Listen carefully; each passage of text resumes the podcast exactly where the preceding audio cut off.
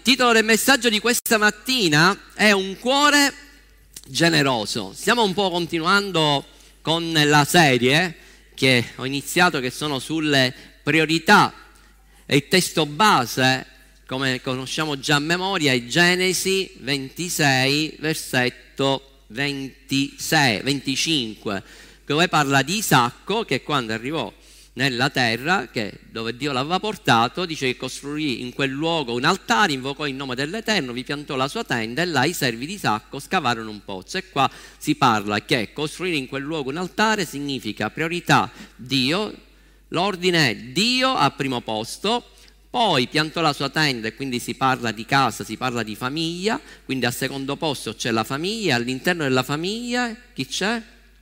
Che ha la priorità? Il coniuge e poi i figli e, e poi dice là i servi di Sacco scavarono un pozzo e quindi parla anche di lavoro e di servizio in chiesa. E oggi voglio parlare anche del lavoro, che Dio vuole benedire l'opera delle tue mani.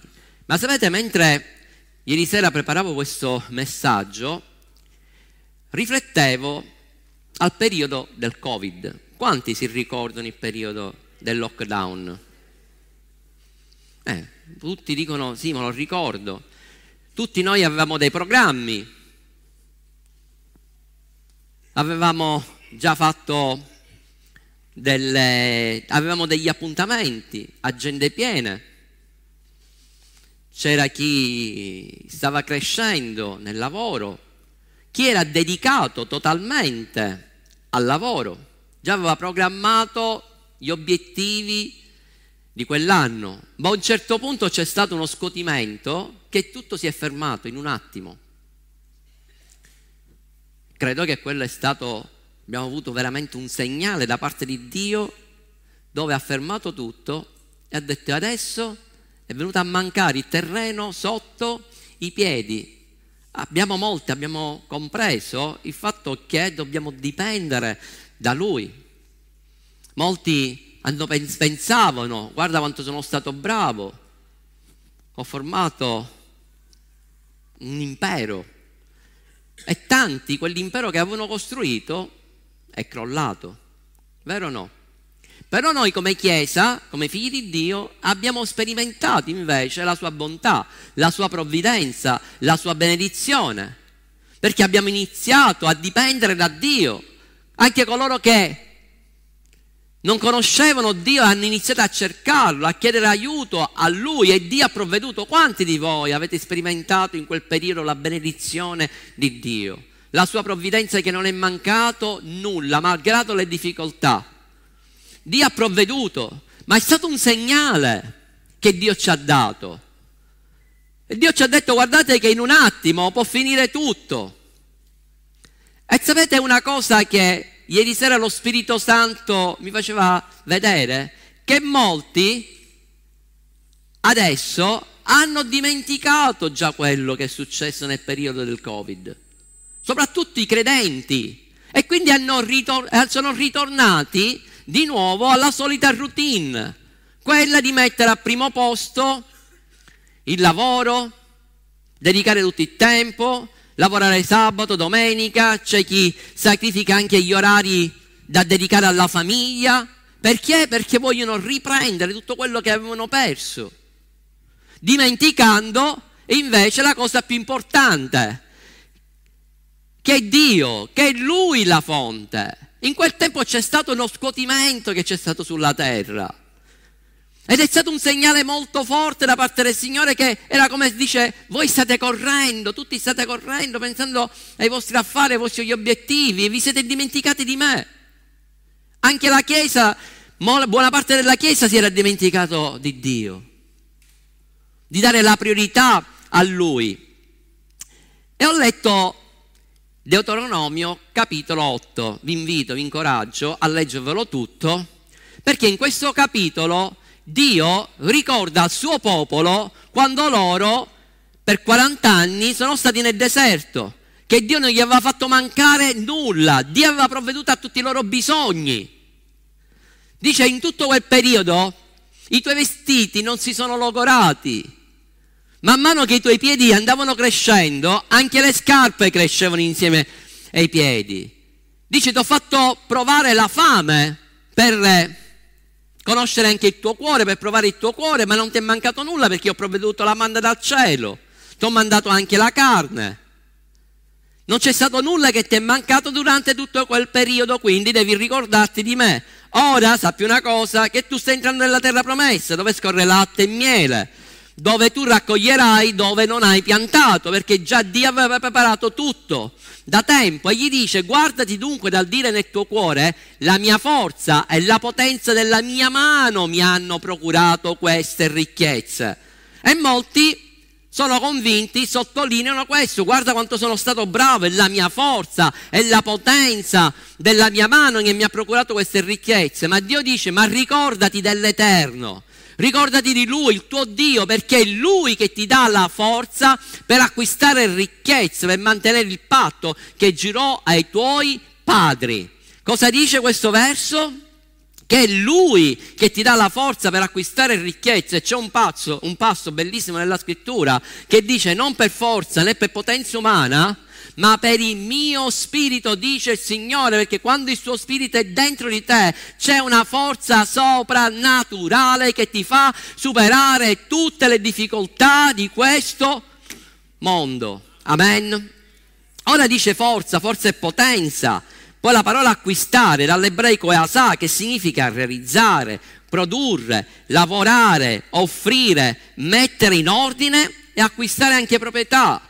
Sta dicendo che è Lui che procura tutte queste cose, è Lui che ti dà la forza, la potenza soprannaturale per produrre, per essere una persona eccellente nel lavoro, per poter offrire, per mettere in ordine anche i tuoi affari e acquistare proprietà. E la parola ricchezza è il, che significa forza, potenza, esercito, capacità ed efficienza. È Dio che ti dà le capacità, è Dio che ti dà le abilità per poter produrre. E io dichiaro questa mattina che Dio ti darà efficienza, capacità soprannaturale nel tuo lavoro. Amen. Ci sarà una grande benedizione nella tua vita e nel tuo lavoro che nemmeno tu immagini. Noi sappiamo che questo è l'anno della provvidenza. Amen. È stato dichiarato e così sarà. Noi lo stiamo sperimentando continuamente. Dio deve essere al primo posto nella nostra vita e noi dobbiamo riconoscere che Lui è la fonte. Pietro, com'è stato il periodo del, del Covid? Come andava prima del Covid? Com'era la tua agenda? Io mi ricordo che tu avevi un'agenda enorme, doppia così, e quando ogni tanto eravamo sempre insieme, tu avevi quella, quella penna e scrivevi tutti i vari appuntamenti e c'avevi un'agenda piena piena di appuntamenti, stavi bene pure economicamente. Cosa è successo poi durante il Covid? Tutto finito, zero appuntamenti, le risorse economiche che c'erano sono finite, ma Dio ti ha fatto mancare nulla in quel periodo, Dio ha provveduto. E Dio questa mattina, porto l'esempio tuo come modello, come esempio, ma questo è rivolto a tutti gli altri. Dio questa mattina sta dicendo a Pietro, a tutti gli altri, ricordati quello che è successo dopo il Covid. Ricordati adesso che io sono la fonte e che devi dipendere ogni giorno da me. E questa è una cosa che noi non dobbiamo mai dimenticare. Amen.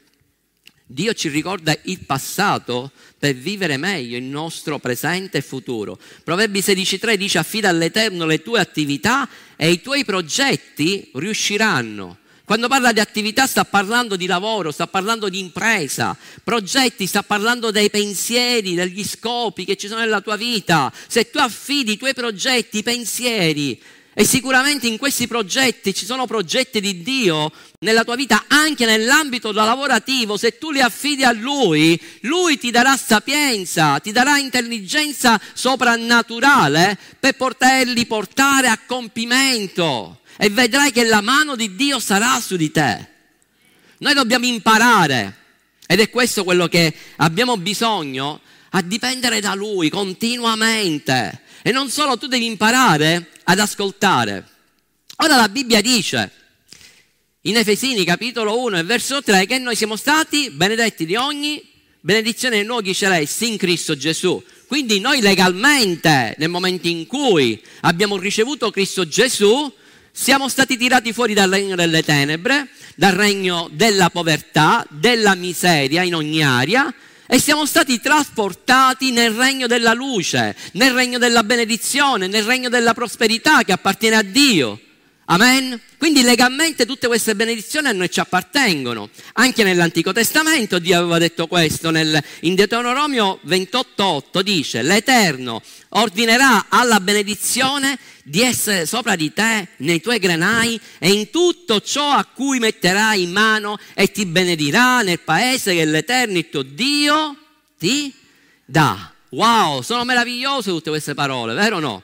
Però molti trascurano Deuteronomio sempre, capitolo 28, versetto 1. E il versetto 1 cos'è che dice? Dice, ora se tu ubbidisci diligentemente alla voce di Dio, quindi quale deve essere la priorità? Quella di ubbidire.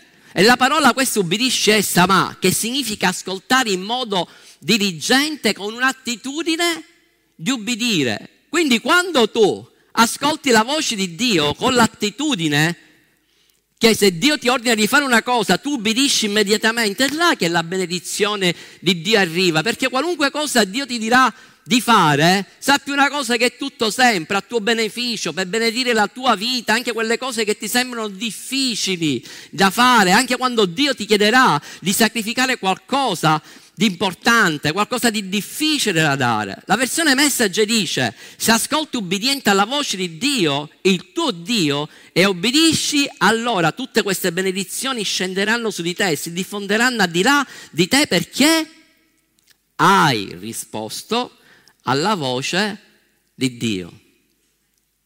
L'Amplified ancora dice, se ascolterai diligentemente la voce del Signore il tuo Dio, vigilando, cioè tu devi vigilare sulla parola che Dio ti ha dato e metterla in pratica. Molti quando leggono in Giosuè capitolo 1, versetto 8, quando dice questo libro della legge non si riparte male dalla tua bocca, allora prospererai, allora riuscirai in tutte le tue imprese, pensano che tu prosperi e riesci in tutte le tue imprese soltanto perché leggi la scrittura e dimenticano la cosa più importante. Qual è la cosa più importante? Che devi metterli in pratica, cercando di mettere in pratica tutto quello che il Signore ti insegna di fare. E noi abbiamo un esempio molto forte. Cosa significa ubbidire alla voce di Dio anche quando ti chiede di fare delle cose difficile e questo l'abbiamo nell'esempio di Abramo. Quando Dio gli disse mi devi sacrificare tuo figlio, che cos'è che ha fatto Abramo? Genesi 22, versetto 1 dice, dopo queste cose Dio mise alla prova Abramo. Era un altro test che Abramo doveva superare, era un test molto difficile. Però Abramo era cresciuto perché si cresce di fede in fede. La Bibbia dice che la fede viene dall'udire la parola e la parola di Dio. Quindi Abramo era cresciuto nella fede. Quando Dio gli aveva detto di lasciare il suo paese, Ur dire Caldei, lui aveva ascoltato molto bene quella voce, aveva ubbidito immediatamente verso la terra promessa. E poi dopo tante cose che erano successe, lui era cresciuto nella fede fino al punto tale che Dio gli, Dio gli chiede di offrire il massimo, quello che aveva. Dice sei disposto a dare il tuo unico figlio? Abramo ha obbedito immediatamente. Perché Abramo ha obbedito immediatamente? Perché Abramo aveva fede in Dio, perché Abramo pensava, se Dio mi sta chiedendo questo, di sacrificare mio figlio, siccome Abramo era uno che ascoltava molto bene la parola, la voce di Dio, ed sapeva benissimo che Dio è fedele alle sue promesse, lui si era ricordato che precedentemente Dio gli aveva rinnovato un patto, il patto dicendogli, Abramo, tua moglie non si chiamerà più Sarai, ma si chiamerà Sara. E da lei uscirà la tua discendenza. Immediatamente la risposta di Abramo qual è stata? Si è messa a ridere, dice, può un uomo a 100 anni avere questa forza? Può una donna di 90 anni partorire? E allora gli ha detto dice sì, sia benedetto Ismaele, perché lui era convinto in quel momento che era Ismaele, ma Dio gli ha detto, dice no, no, dice nascerà proprio a tua moglie, guardate, no, ma Sara tua moglie ti partorirà un figlio e tu lo chiamerai Isacco e io stabilirò il mio patto con lui come un patto eterno con la sua discendenza dopo di lui. Cioè Dio aveva parlato chiaro ad Abramo e gli aveva detto, gli aveva dato anche prima che nascesse, gli aveva dato il nome Isacco e dice io stabilirò il mio patto con lui un patto eterno con la sua discendenza. Quindi Abramo si è fatto un calcolo, ragazzi, la fede è matematica. Dice, ma se Dio mi aveva detto che stabilirà il, mio, il suo patto con lui, con Isacco, e la discendenza che lui benedirà sarà quella discendenza di Isacco, in un modo o nell'altro Dio sta preparando qualcosa di grande e di potente per mio figlio. E quando lui stava salendo sul monte e, e disse ai servi, noi andremo, adoreremo e ritorneremo, in quel momento mentre lui saliva sul monte, lui già stava adorando, stava ringraziando Dio perché già lui iniziava a sognare e vedere tutte le promesse realizzate sulla, sua, sulla vita di suo figlio Isacco perché sapeva che c'era una grande benedizione perché Abramo non si era dimenticato quello che Dio gli aveva promesso precedentemente. Ci sono delle promesse che Dio ha fatto nella tua vita nel passato e che tu non devi dimenticare e se Dio ti sta chiedendo qualcosa in questo tempo, e magari stai passando un periodo difficile, sappi che le promesse di Dio si riempiranno nella tua vita perché Lui è fedele alle sue promesse. Abramo ci ha creduto a questo. Wow!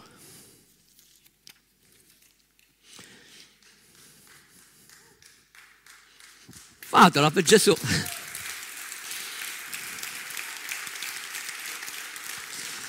Sapete, noi in queste varie tappe, in questo tour, chiamato tour della generosità, abbiamo molto insegnato e predicato sul libro del pastore Robert Morris, che vi invito a leggere. Quanti di voi ancora non avete letto questo libro? Alzate la mano.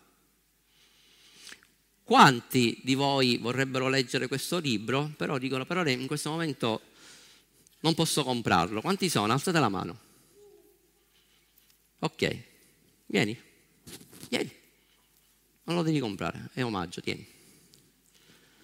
Mauro, sempre ti devi sedere. Qualcun altro? Là? Mauro, vai là? Ne ho ancora altri quattro. Quattro soltanto?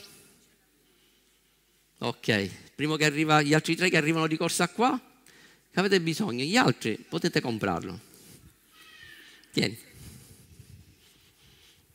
Tieni. Se qualcuno ha bisogno comunque, viene direttamente da me e me lo viene, glielo daremo. Alza la mano, tu quel signore lì là, quello, l'attore, come si chiama? Richard, Richard Gere? Ok. Poi da, Mauro, poi dagliene un altro, prendo la libreria dal mio ufficio e glielo dai. Allora noi abbiamo insegnato, chi c'è? Chi? Lei, ok. Mauro, la sorella pure. Ok, dagliene pure uno. Io desidero che possiate leggerlo questo libro, perché sapete non ci sono soltanto degli insegnamenti, c'è impartizione. È una persona che ha ricevuto rivelaz- la rivelazione della generosità di Dio.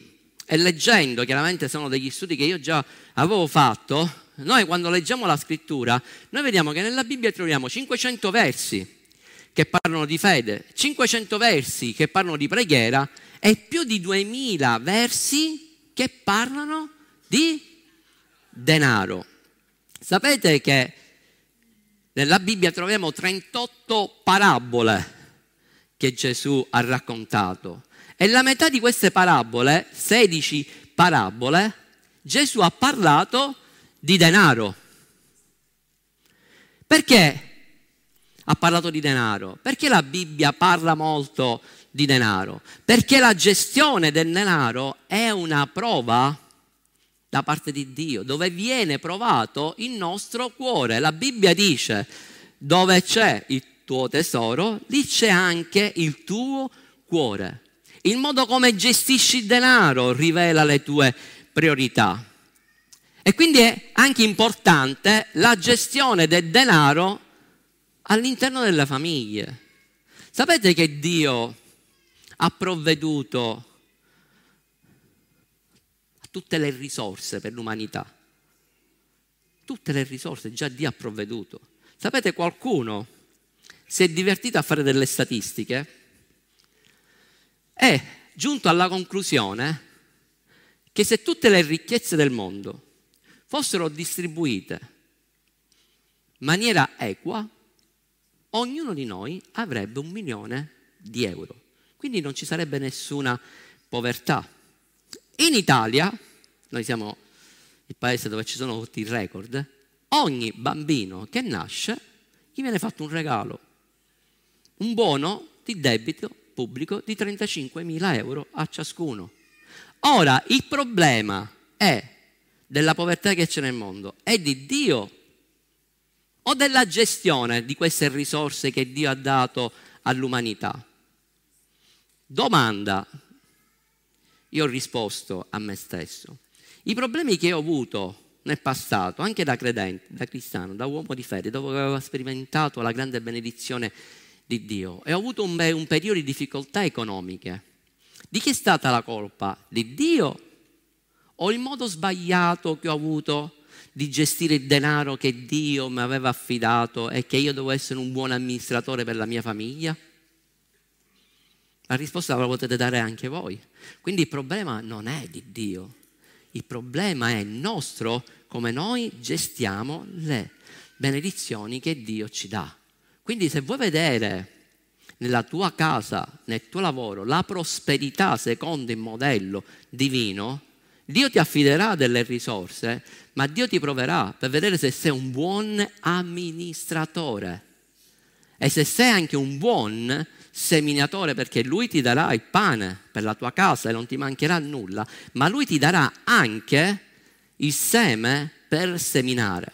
E quindi c'è il principio importante che tu devi afferrare, che è il principio, qualcuno oggi mi criticherà per quello che io sto dicendo, ma io non ho paura di, di predicare sulla benedizione, sulla prosperità, perché quando predico su questo io sblocco l'economia e la benedizione nella vita delle famiglie, perché per tanti anni questo argomento è stato un tabù per le chiese religiose e hanno tenuto nella povertà le persone, i cristiani.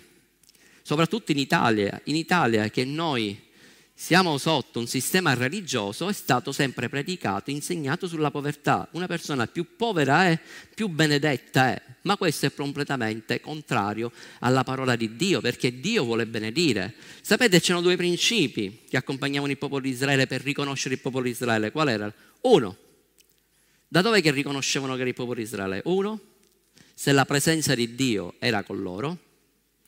Due, se la prosperità era con loro. Da questo venivano riconosciuti. Per questo gli ebrei non credono molto in quello che i cristiani predicano, a una fascia di cristiani, perché dice, ma se voi predicate, se voi credete in Dio, in Dio perché vivete nella miseria e nella povertà? Perché se Dio è con voi, voi dovete vivere nella benedizione di Dio. Attenzione, non sto parlando dell'estremo di cose estreme, essere tipo cose che vengono predicate, che dobbiamo avere per forza gli orologi Rolex, aereo personale e quant'altro. Noi dobbiamo avere, come dice la parola di Dio, abbondare in ogni cosa per le buone opere. Dio benedice noi e poi tutto quello che c'è in più serve per essere di benedizione per gli altri. Amen. Quindi un principio che noi dobbiamo afferrare è quello di dare la priorità a Dio. E c'è anche un altro principio che viene insegnato nella scrittura che è sacrificato o riscattato. Questo lo trovate in tutto il capitolo di Esodo, capitolo 13, e poi andate a, legge, a leggerlo. Allora Dio insegna nella scrittura ed è molto chiaro che il primogenito appartiene a lui. Per ben 16 volte viene citato nella scrittura che il primogenito appartiene a, suo, a lui. Ora, cosa facevano nell'Antico Testamento? Nell'Antico Testamento dovevano sacrificare il primogenito. Il primogenito doveva essere puro e senza macchia. Se il primogenito che dovevano sacrificare era impuro, allora prendevano un altro primogenito puro, lo sacrificavano per riscattare quello impuro. Giovanni capitolo 1, versetto 29 dice che Giovanni Battista, quando vide arrivare Gesù ha detto, ecco l'agnello di Dio che toglie il peccato del mondo. Quindi lui era l'agnello perfetto, l'agnello puro, l'agnello senza macchia che si è sacrificato per riscattare tutti noi che eravamo imperfetti. E la prima persona che ha avuto fede è stato Dio. Perché? Perché coloro che davano il primogenito non avevano la certezza che poi la pecora avrebbe partorito altri agnelli. Vero o no? Quindi lo dovevano dare per fede. Quindi era un segno di riconoscimento, di ringraziare Dio. E Dio è stato colui che ha avuto fede, se non ce l'ha Dio, facciamo una cosa un po', una battutina, Dio ha dato il suo unigenito figlio, come troviamo in Romani, che c'è scritto che lui ha dato suo figlio per riscattare ciascuno di noi, quando noi eravamo ancora nei falli e nei peccati, eravamo morti. E quindi Dio per fede ha dato il suo primogenito, l'ha offerto in sacrificio per riscattare tutti noi. Oggi vediamo soltanto in questa chiesa il grande frutto che lui ha portato attraverso quel sacrificio. E lui doveva essere puro e doveva essere un, un, primogenito, doveva essere perfetto. Romani 5:8 dice, ma Dio manifesta il suo amore verso di noi in questo, che mentre eravamo ancora peccatori, Cristo è morto per noi. Quello che stamattina voglio insegnare è che noi dobbiamo avere, se vogliamo essere benedetti da Dio, vogliamo accedere, perché la chiave per accedere alla benedizione, come ho detto all'inizio, che noi siamo stati benedetti, legalmente siamo stati benedetti, la chiave per accedere a questa benedizione è l'ubbidienza a Dio, noi dobbiamo ubbidire a Dio e dare a Lui la priorità in ogni cosa. E quindi quella mattina vi sto insegnando dei principi affinché voi possiate essere grandemente benedetti per come lo siamo stati anche noi. Sapete, nel giorno della Pasqua, quando Dio aveva insegnato, sempre in Esodo 13, che loro dovevano riunirsi una volta all'anno per Pasqua con la famiglia per celebrare la Pasqua e dovevano uccidere un agnello. E dice la scrittura, dice quando i tuoi figli ti diranno perché abbiamo sacrificato questo agnello, dice voi dovrete raccontare quello che è successo, che eravate. Toglietevi la maglietta, la maglia e fategli vedere i segni delle frustate che avete subito. Dovete ricordare ai vostri figli chi eravate, che eravate schiavi, che non eravate nessuno, non avevate un'identità e che Dio invece vi ha tirato fuori vi ha fatto diventare figli, vi ha fatto diventare un popolo, siete usciti, eravate schiavi, eravate poveri, ma siete usciti dall'Egitto con delle ricchezze. Ed è quello che noi, quando diamo, quando doniamo, noi non stiamo facendo altro in quel momento che dimostrare a Dio la nostra gratitudine, un cuore generoso. Amen. Ora, vi ricordate Maria quando ha unto i piedi di Gesù? Che cos'è che ha fatto? Ha rotto un vasetto di olio, un, un vasetto di alabastro che era di grande valore. Dice la scrittura che quantificando il valore era uno stipendio di un anno. Perché Maria ha voluto offrire a Gesù quel dono di grande valore? Lo doveva usare per sé, ma l'ha dato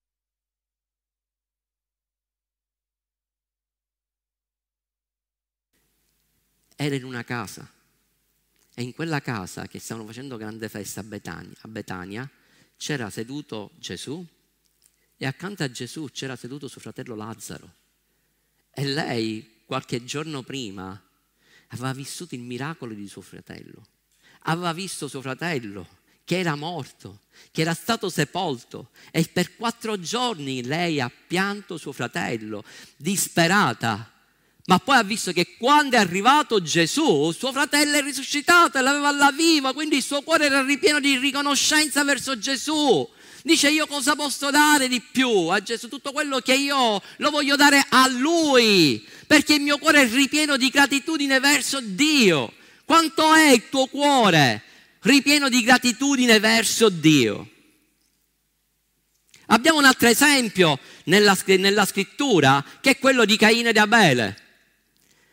E Genesi 4.3 dice che, il, che l'offerta di Caino non è stata gradita da Dio. Perché Dio ha preferito quello di Abele? Qual era la differenza?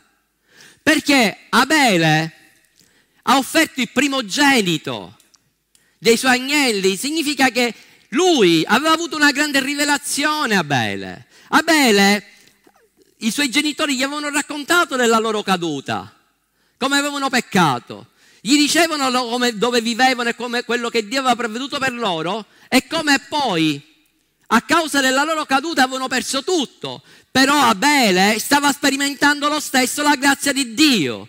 I suoi genitori gli hanno raccontato, sai, quando noi abbiamo peccato, avevamo avuto vergogna, abbiamo scoperto la nostra unità e ci eravamo coperte di fichi, di foglie di fico, però Dio stesso ha sacrificato degli animali. Che animali erano quelli che Dio ha sacrificato? Dovevano essere degli agnelli perfetti, senza macchia, per coprire il peccato di Adamo ed Eva. Aveva provveduto già Dio stesso, aveva, Dio aveva manifestato la sua grazia verso i suoi genitori e lui Abele era ripieno di gratitudine verso, suoi, verso Dio. Mentre Caino, a differenza di Abele, doveva essere lui il doppio riconoscente, il suo cuore doveva essere ancora di più riconoscente a Dio. Sapete perché? Perché lui era il primogenito. Quando è nato Caino, Eva ha detto, dice Dio ho acquistato un figlio dall'Eterno, quindi era un dono dall'Eterno. Lui era un primogenito. Se voi andate a leggere Genesi capitolo 4, vedete che Dio parlava con Caino. Non parlava con Abele, parlava con Caino. E lui doveva essere quello riconoscente a Dio. Sapete perché? Perché Dio aveva maledetto la terra. Aveva detto con il sudore la, la terra produrrà spini, spine e triboli. Mentre lui aveva sperimentato lo stesso la grazia di Dio, perché lo stesso quello che lui aveva seminato stava raccogliendo frutto. Ma lui ha commesso un errore ed è quell'errore che commettono molti credenti che mettono sempre Dio al secondo posto perché dice col passare del tempo. Per questo Dio non l'ha gradito. Ma ditemi una cosa, ma Dio aveva bisogno del frutto di, di, di Caino? Aveva bisogno del primo dell'agnello per mangiare che ha offerto a Bele. Ma Dio ha bisogno dei tuoi soldi? Deve pagare forse la bolletta della luce nel, in cielo? Io credo che là problemi di luce non ce ne sono. Non c'è problema nemmeno del gas. Non c'è problema nemmeno per le strade, perché là le strade sono fatte, tutti i marciapiedi sono fatte di oro massiccio, come dice la scrittura. Dio non ha bisogno dei tuoi soldi perché è Lui stesso che ti ha creato, è Lui stesso che ha creato anche le risorse per cui tu hai bisogno. Per questo tu non devi vivere nella paura, ma tu devi vivere sempre con un cuore generoso perché Dio vuole benedire te per benedire anche gli altri. Ricordati una cosa, che la prima cosa appartiene a Dio. Anche il tempo, la Bibbia dice in Efesini 5:16, riscattando il nostro tempo, tu devi dare la primizia del tuo tempo, la decima del tuo tempo, la devi dare a Dio. Ho portato l'esempio dell'agnello perfetto che riscatta l'agnello imperfetto. Sai una cosa, quando tu dai la decima a Dio, sai cosa stai facendo? Quel 10% stai riscattando il 90%, tu sacrifichi soltanto il 10% e lo dai a Dio e il 90% è riscattato, è benedetto, tu stai santificando il resto che tu stai dando a Dio. E questo è il concetto, quello che devi, deve cambiare nella nostra mentalità, che non lo devi fare perché è una cosa che per legge, non è una questione di legalismo, è una questione di cuore, di gratitudine, che tu dici Signore io la mia decima, la primizia, le offerte le sto dando a te perché sono grato a te. Questa mattina dichiaro che i cieli sono aperti, si sbloccherà qualcosa di soprannaturale nella tua vita, c'è un cambio di economia nella tua vita. Io credo che il risveglio già in Italia è iniziato come avevo profetizzato due anni fa quando iniziato, stava iniziando il lockdown, quando ho visto quella grande onda e ho dichiarato che quando arriva il risveglio c'è un cambio cambio anche nell'economia, perché Dio benedice la sua Chiesa per finanziare il risveglio che già sta arrivando in Italia. E c'è un cambio di economia all'interno della sua Chiesa, tu sei grandemente benedetto. Alleluia.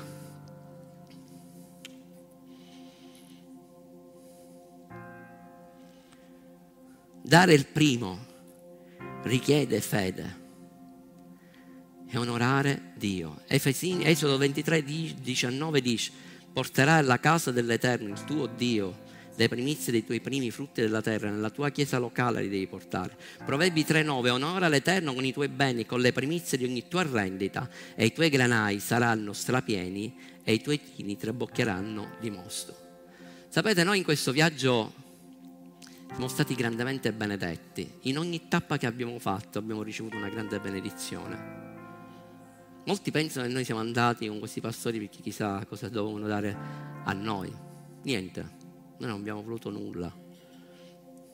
Noi siamo voluti partire per essere di benedizione e la nostra più grande gioia è stata quella di vedere le persone benedette, vedere pastori che si abbracciavano, che si riallacciavano i rapporti. Sapete una cosa che lui ha raccontato e mi ha fatto commuovere qual è stata?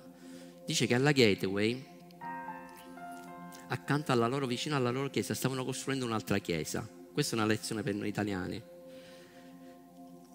E costruendo, stavano costruendo un'altra, un'altra chiesa. Allora loro, nel consiglio degli anziani, hanno deciso di fare un'offerta a quella chiesa. Il domani il pastore, uno dei pastori, va in quella chiesa bussa, toc, toc, eh. che erano proprio di fronte, bussa a quella chiesa, apre uno dei pastori, appena vede questo pastore della gateway, dice, perché sei qui? Niente, noi siamo qui perché vogliamo benedirvi, abbiamo portato un'offerta, abbiamo ricevuto nel nostro cuore da parte di Dio di fare un'offerta per la costruzione della vostra chiesa. Quel pastore ha preso quell'offerta e iniziò a piangere dicendovi, io vi devo chiedere perdono e mi pento. Dice, ma di che cosa? Dice, perché noi io stavo facendo una riunione con tutta la leadership e stavamo criticando voi. E voi siete venuti qua a benedire noi. Sai cosa succederebbe se al tuo vicino, che magari non sopporti, magari quello che abita sopra casa tua, che c'ha i bambini, che fino alle due di notte fanno confusione e tu lo vorresti semplicemente affogare. O quello che ti parcheggia sempre davanti casa e tu non hai dove parcheggiare, oppure non puoi entrare dentro casa tua. Se tu andassi invece da ognuno di questi a portargli un regalo, qualcosa che hai cucinato, gliela dai e poi te ne vai. Sai cosa succederebbe? Che poi quella a sua volta darebbe un altro, quella un altro, quella un altro, e così è quello che succederebbe nelle chiese. Ed era quello che succedeva nella prima chiesa che ognuno dava agli altri e tutti vivevano nell'abbondanza perché veniva distribuito in maniera equa. Noi quando siamo arrivati a Roma, voi lo sapete, non avevamo soldi, ma Dio ci ha provveduto, non ci ha fatto mancare nulla. Perché? Perché avevamo ubbidito alla voce di Dio che ci aveva mandato qui. E Dio ci ha, ci ha provveduto in una maniera soprannaturale. Ma una cosa che io e mia moglie abbiamo sempre fatto è stata quella di dare a Dio la nostra decima, ma forse anche di più della, della decima, senza andare mai a guardare il centesimo. Onorare l'uomo di Dio o la donna di Dio sopra di noi, quello è stato sempre un principio e noi abbiamo ricevuto grandi benedizioni perché a volte diamo tutto per scontato, ecco i figli che danno tutto per scontato dai genitori. Ma bisogna anche apprezzare quello che tu ricevi. Noi come Chiesa, voi lo sapete perché siete benedetti coloro che fate parte di questa Chiesa? È perché abbiamo abbondanza di lavoro, a volte non eh, dobbiamo dare il lavoro ad altri perché non abbiamo a nessuno a cui dare il lavoro qua. Perché io, questo è un principio, io come papà, se io do, apro la benedizione nella mia famiglia e i miei figli sono benedetti e i miei figli hanno preso questo esempio da noi, che ogni qualvolta loro hanno ricevuto qualcosa hanno subito onorato Dio. Amen. E per questo la benedizione è entrata senza bisogno di imporlo, di insegnarlo. E così anche noi. Noi non poniamo mai, non abbiamo mai, tranne oggi stiamo parlando di questo argomento. Perché? Perché se prima lo facciamo noi, io sblocco l'economia all'interno della Chiesa. Ma sapete perché siamo ancora grandemente benedetti? Perché noi come Chiesa, noi diamo la decima delle decime alla Chiesa Madre dove c'è quella copertura e quindi c'è aperto anche la benedizione nella nostra Chiesa. Sapete, certi mesi sono cifre importanti, no? Che magari umanamente puoi pensare, ma noi potremmo spendere per la Chiesa. No, perché se Dio ci sta benedicendo, più grande è quello che diamo, significa più grande è stata l'abbondanza. Perché il problema è questo: a volte molte persone quando non hanno nulla iniziano ad andare, quando iniziano a ricevere danno, ma appena hanno abbondanza, pensano: ma devo dare tutte queste cose al Signore? Sì.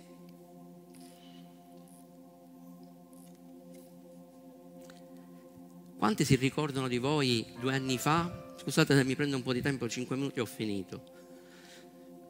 Quanti si ricordano due anni fa, febbraio 2022, quando, quando io predicavo, l'ho fatto vedere l'altra volta il video, a un certo punto, uscito dalla mia bocca, ho iniziato a dichiarare e profetizzare che noi avremmo comprato il locale perché scadeva il contratto rent to buy 2023 questo mese e io quel mese ho dichiarato che noi avremmo comprato il locale prima del 2023 senza debiti, senza pagare un centesimo di interessi alla banca e noi abbiamo comprato il locale prima di febbraio 2023.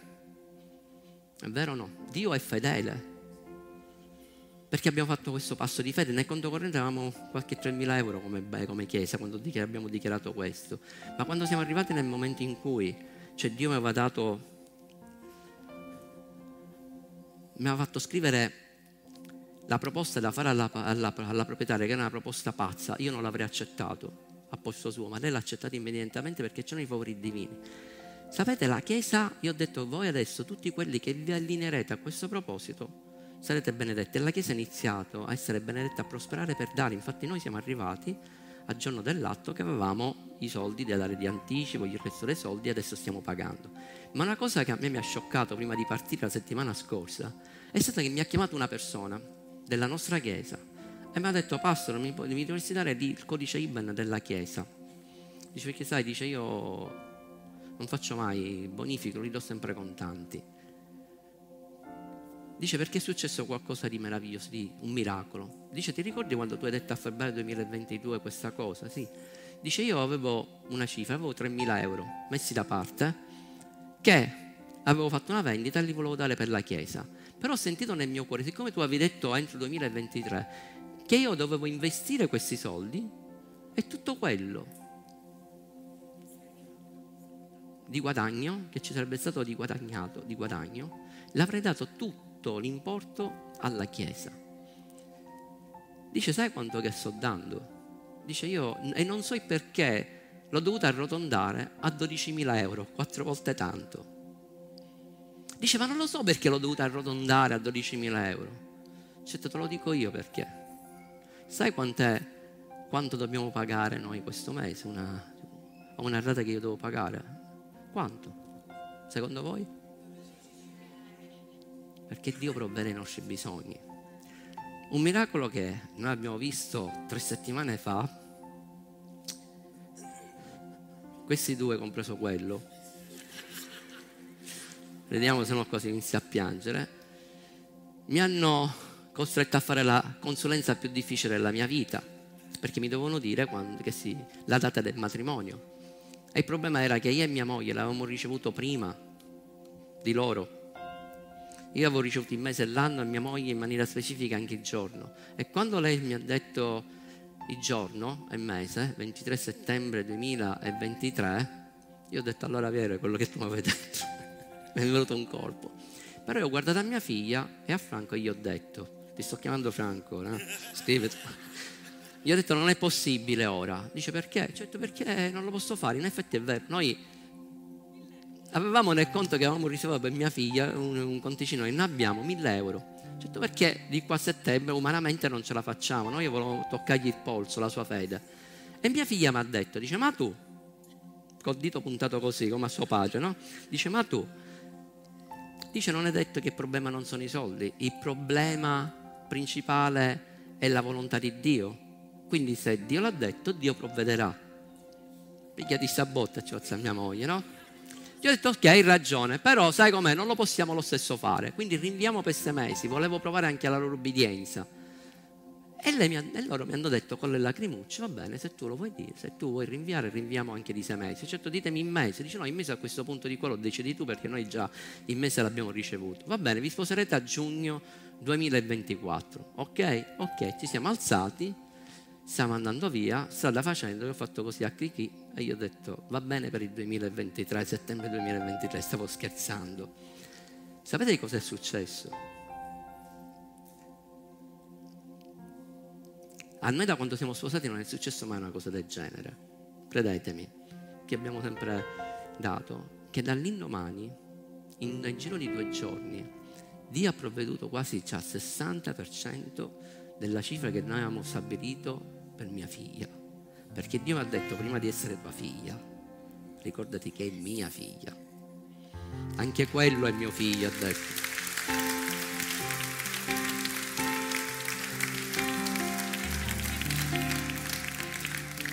Anche figlia di, di, di mia moglie.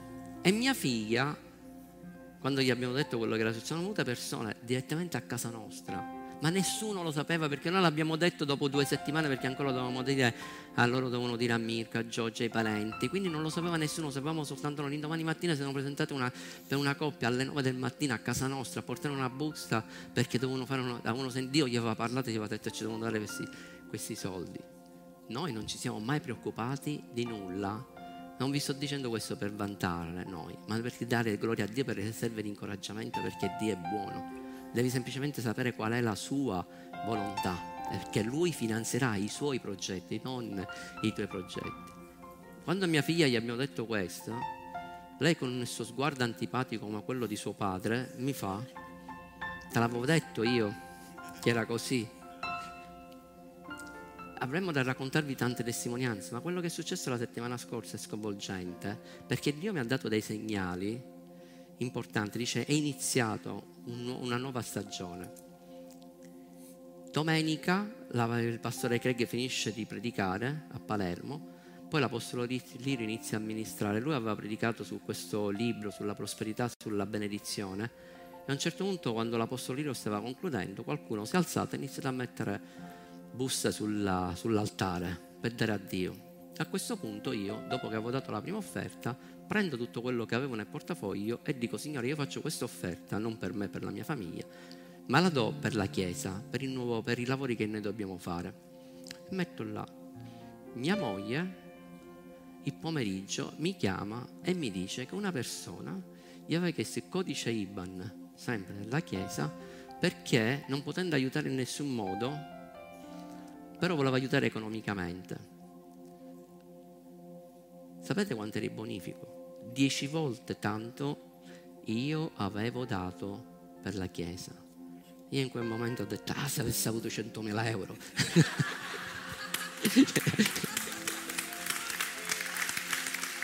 Pensate che è finito qui? No, Dio sta mettendo alla prova perché Dio a volte ci mette alla prova perché deve sciogliere, ci deve liberare il nostro cuore, non dobbiamo essere legati a nulla. Avevo un orologio che mi avevano regalato i ragazzi. Mi dispiace, quando fate il regalo, l'Apple Watch, ti ricordi? Era, ci tenevo tantissimo a questo orologio e Dio mi dice devi dare più niente. Signore, non ho più soldi, non ho più nulla. Dice guarda bene, sei sicuro non devi dare più nulla? Mi guardo e mi fa, dice c'è l'orologio. Ho detto, ma è l'orologio, mi hanno regalato i ragazzi, è bello. Dice no, lo devi donare. Ok, a chi lo devo dare? Perché devi rispondere subito, perché poi, ne, poi, se ci pensi troppo non lo fai. A chi lo devo dare? Dio mi dice a chi lo devo dare. A un certo punto mi alzo e vado, mettiamo dove c'è Massimo, verso il fratello di questo fratello a cui dovevo fare il regalo, ci vado incontro e gli do, e gli dico prendi questo orologio e daglielo a tuo fratello, però non gli dire che te l'ho detto io. Questo mi guarda e diventa bianco sconvolto. Cioè, oh, dice, non è che lo devi fare tu un regalo, io sto facendo un regalo. Dice, no, sono sconvolto. Dice, perché? Dice, quando ti ho stato e ti ho visto venire prima, dice, no, non può essere. Cioè, no, perché è successo? Perché Dio mi aveva detto, prima che tu ti alzassi, che io dovevo prendere il mio MacBook nuovo, nuovo, sigillato, che avevo comprato da poco, e lo dovevo donare a tuo figlio, Gioele manco a me. Però perché questa è una benedizione che scende nella mia casa, nella mia famiglia. Però è stato da un figlio a un altro figlio che è stato, cioè innestato un processo. sapete, il martedì io sono arrivato a Torino, nessuno sapeva niente perché non erano registrate queste cose. Quindi, e anche perché non l'avevo nemmeno detto, io arrivo a Torino, mi vengono a prendere, entro in macchina perché io giustamente in maniera carnale cosa ho pensato? Signore, ma è vero, l'orologio ho dato io, ma tu... E mi ha detto mio figlio, sono felice, ma io risolvo senza orologio. entro in macchina, che ride, entro in macchina, a proposito, poi è stato, perché poi c'è una cosa familiare, perché a questo punto poi quello suo, lui l'ha, l'ha, l'ha regalato poi, aveva un altro usato a Franco, per, che è qua, per suonare. E quindi c'è una cosa di benedizione. Arrivo all'aeroporto a Torino, entro in macchina, il fratello che ci viene a prendere non sapeva nulla, mi guarda e mi dice, pastore, c'era pure Luca De Simone, pastore, ma tu ne hai orologio? Hai orologio? No, non ce l'ho. Dice, ok, io sento che ti devo dare il mio, è levato il suo e me l'ha dato, qualcuno che valeva ancora di più.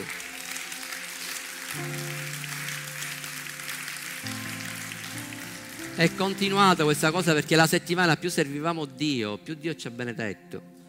È arrivata la notizia che Gioele è entrato alle poste. E qua c'è un altro insegnamento, sapete perché? Ora lo voglio testimoniare, perché quando lui è uscito dalla scuola, prima cosa cercava il lavoro, voleva il lavoro subito, per come magari qualcuno gli era stato detto, in ufficio, l'aria condizionato, Gioele, vedete, devi muovere, no ma io già ce l'ho questo lavoro, proprio. certo Gioele non funziona così, figlio, devi fare prima sacrifici, prima devi fare come ha fatto tuo padre, andare a lavorare, devi sapere cosa significa il lavoro e sei andato a fare un bel lavoro, quello che era di trasportare i mobili salire al decimo piano, all'ottavo piano e camminare con le persone col furgone che dicono le parolacce. Lui che era un po' timido, camminare da solo con loro, andare a casa da solo delle persone, andare a montare, perché cresce nel carattere, si rompe il carattere. E io gli ho detto, figlio, Dio premia la fedeltà. Se tu sei fedele nel poco, Dio è il tuo datore di lavoro e Dio ti benedirà. E dopo poco tempo il lavoro è arrivato in una maniera inaspettata. Amen abbiamo dato, non voglio dire più le altre cose che abbiamo donato, perché siamo arrivati qua, meno male che non avevo nessuna casa intestata, perché sono, davo pure la casa. In tutto questo abbiamo regalato pure la nostra macchina, prima di partire quest'estate. Ma un'altra cosa, abbiamo fatto un dono, io e anche poi mia moglie successivamente in alcune cose ci tenevamo, e a quello, Franco, ha chiamato e ci ha dato la notizia che avevano raddoppiato la base dello stipendio. e anche una crescita chiaramente nel posto, nel posto di lavoro. Perché vi sto dicendo queste cose? Perché questo scatta un meccanismo della generosità che quando non sei più legato a quello che hai, quello che Dio ti dà, chiaramente Dio ti dà anche sapienza per gestire anche come devi essere generoso. Chiaro? Anche in questo devi essere sapiente. E non sempre però quando tu dai immediatamente ricevi perché questo è anche il meccanismo, non ti devi aspettare che stai dando qualche cosa, la dai perché, come insegniamo, se tu semini raccogli, no, tu devi dare, non perché ti aspetti la raccolta, se tu dai è perché il tuo cuore è così ripieno di gratitudine e dire Signore tutto quello che io ho appartiene a poi vi ho portato questa parola che per me veniva, era difficile, oggi non la volevo portare questa parola però il Signore mi ha detto tu la devi portare così per come io te l'ho data, per come tu l'hai portata anche in varie parti e l'hai portata nelle altre chiese in questa settimana, tu la devi portare nella chiesa, devi essere tu come pastore Dallo, perché io voglio che i miei figli comprendano bene questo concetto, il concetto di avere un cuore libero, ripieno di gratitudine e mancanza di paura, non ci deve essere paura nella tua vita.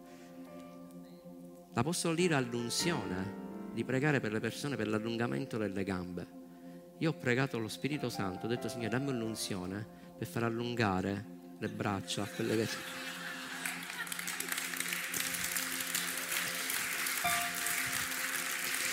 Stavo qua, lo devo dire. Alzatevi, adoriamo.